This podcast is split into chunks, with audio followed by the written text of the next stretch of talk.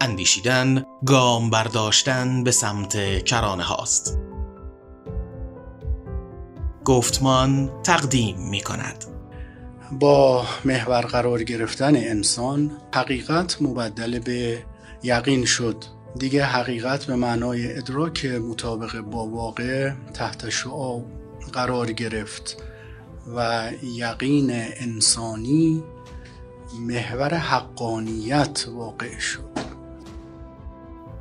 این اپیزود اولین بخش از درس گفتار دکتر سید حمید طالبزاده است با موضوع تطورات شکلگیری علوم انسانی در غرب مدرن که در همایش جهان انسانی حکمت اسلامی در دانشکده ادبیات و علوم انسانی دانشگاه تهران و به همت کانون اندیشه جوان در بهمن ماه 1393 ایراد شده است.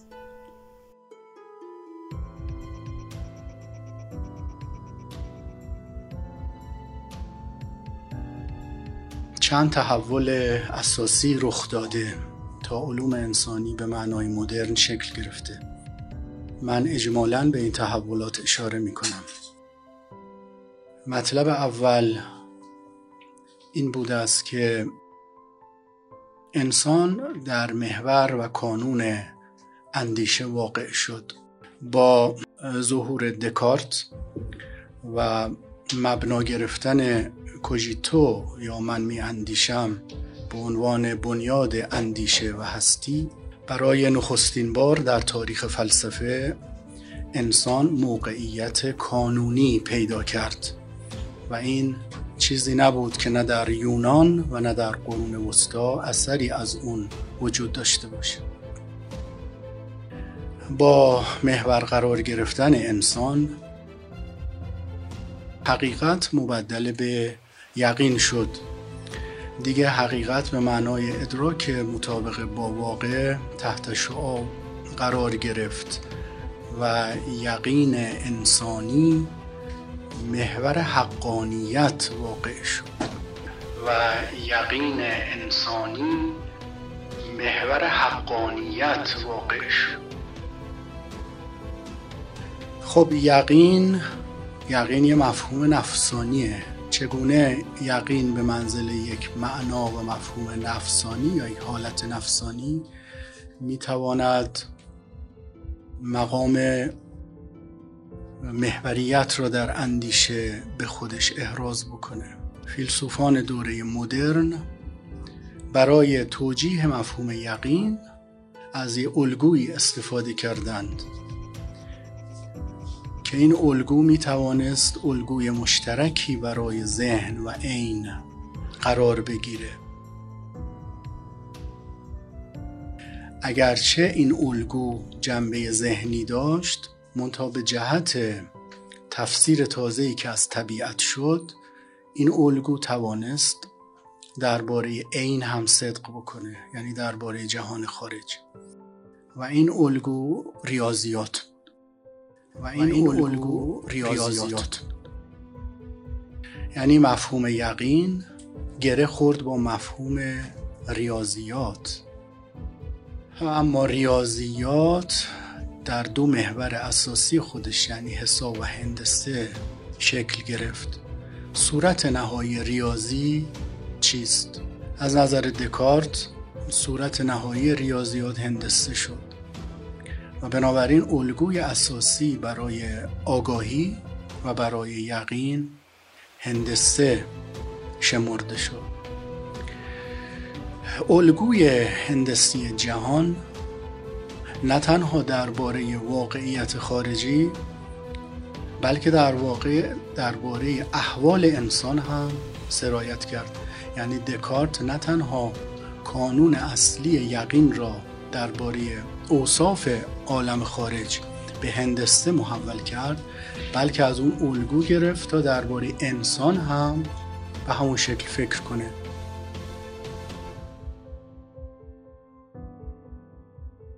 گفتمان رسانه مرجع علوم انسانی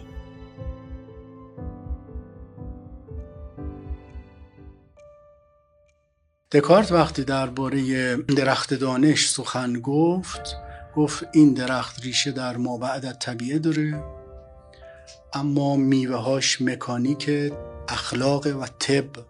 مکانیکی که دکارت مورد نظرش بود مکانیک تعادله. یعنی جهان یک امتداد لخته که حرکت برش آرز میشه. حرکت به هیچ وجه ذاتی جهان نیست بلکه حرکت با اون نظریه گردبادها به عالم طبیعت داده میشه.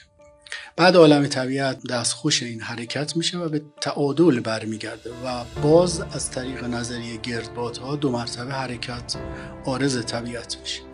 پس دائم طبیعت میان عدم تعادل و تعادل در نوسانه محور اصلی تعادله هندسه بر محور تعادل. همین مفهوم را اشاعه داد دکارت به طب و همین مفهوم را به اخلاق. طب هم عبارت است از تعادل در جسم انسان و اخلاق عبارت است از تعادل در نفس. اون تا این تعادل بر حسب همون تعادلی که در طبیعت تعریف میشه.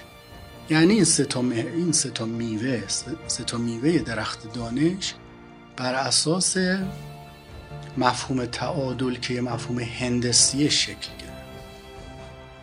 این کاری بود که دکارت کرد. اسپینوزا همین کار را ادامه داد. اسپینوزا احوال انسانی را بر اساس مفهوم کناتوس تدوین کرد. کناتوس یعنی پایداری حفظ سیانت. یعنی اینکه نفس بتواند خودش را در یک وضع ثابت و پایدار به طور دائم حفظ کنه اجازه نده وضع پایدارش متزلزل بشه. مفهوم کناتوس هم بر اساس هندسه شکل گرفته. یعنی همون کاری که دکارت انجام داد حالا با تفسیر اسپینوزا به نفس منتقل میشه. خب پس تمام احوال انسانی همشون گره می‌خوره با مفهوم پایداری. چون حرکت هرگز ذاتی طبیعت نیست. اگر حرکتی هست باید حرکت محول به ثبات بشه. چون هندسه محوره و در هندسه ثبات اصله. اینه که احوال انسانی احوال نفسانی بر حسب مفهوم پایدار مفهوم پایدار و ثابت conatus شکل می‌گیره. گفتمان را در اینستاگرام، تلگرام، یوتیوب، SoundCloud و Castbox دنبال کنید.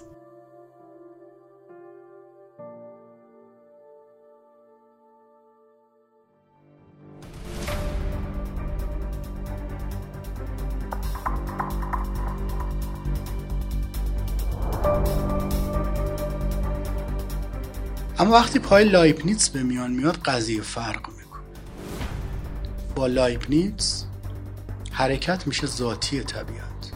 یعنی حرکت دیگه عرضی از اعراض امتداد نیست بلکه حرکت ذاتی طبیعت. حرکت حقیقت عالمه. پس امتداد میشه وجه نمود عالم نه وجه حقیقت عالم. بود عالم بر حرکت و نمود عالم بر امتداد. پس مسئله متفاوت میشه با لایبنیتس. حرکت یک امر پیوسته است. حرکت یک حقیقت پیوسته است. پس برای اینکه بشود حقیقت رو تبیین کرد باید مفهوم تازه ای از ریاضیات شکل داد. این بود که ریاضی از حالت هندسه به دیفرانسیل شیفت کرد. برای لایبنیتس و نیوتون تو امن ریاضیات با دیفرانسیل و حساب جامعه و فاضله گره خورد. پس عالم طبیعت با دیفرانسیل توجیه میشه. دیفرانسیل بحث می‌کنه از حرکت پیوسته. منتهای حرکت پیوسته در هر نقطه ای می‌تواند در هر لحظه ای از زمان و در هر موقعیتی از مکان می‌تواند در هر نقطه ای از مکان و هر لحظه ای از زمان سرعت را به عنوان بردار مماس بر منحنی حرکت محاسبه کنید. پس حرکت از نظر لایبنیز یه هویت پیوسته است. این هویت پیوسته منعکس میشه به نفس. یعنی نفس رو هم که لایبنیتس می‌خواد توضیح بده بر اساس همین مفهوم پیوسته توضیح میده. اینه که احوال نفسانی میشن احوال اشتدادی. از نظر لایبنیتس درست مثل حرکت عالم طبیعت احوالم اشتدادی. یعنی احوال نفسانی یا ادراکات از ادراکات مغشوش شروع میشه از ادراکات مبهم شروع میشه اشتداد پیدا می‌کنه. میاد تا به apperception. در apperception یا وقوف نفسانی ادراک به حالت شفاف می‌رسه یعنی نهایت ادراک حاصل میشه. پس ملاحظه میفرمایید که الگوی ریاضی طبیعت به نفس هم سرایت می‌کنه. این دید مدرنه.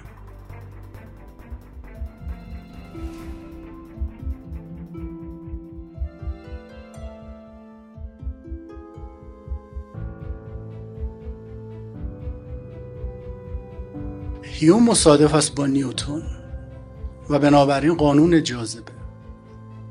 قانون جاذبه که وضع طبیعت یا توضیح و تبیین طبیعت منعکس میشه به حالت ادراکات.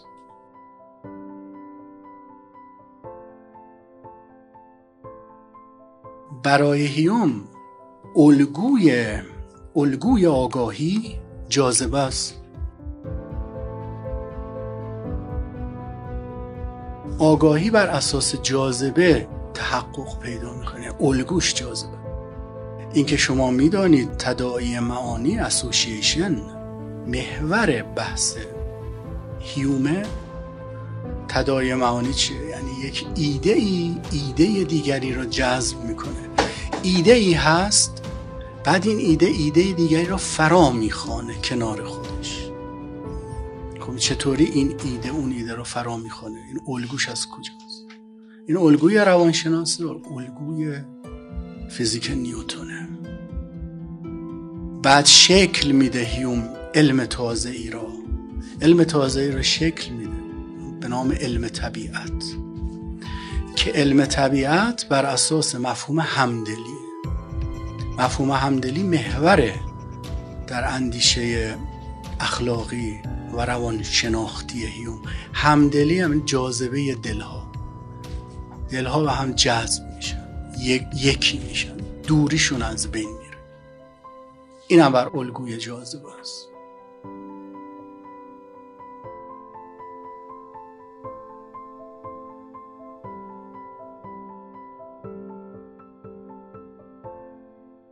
پس ملاحظه میفرمایید که بر اساس اون تحول ابتدایی نفس یک الگویی میده به عالم طبیعت بعد همین الگو را اطلاق می‌کنه به حالات نفسانی خودش.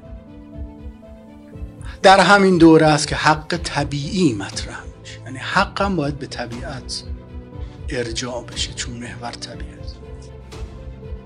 این تحول اول. منتها این تحول منتهی میشه به تحول بزرگتری. اون تحول انقلاب کوپرنیکیه.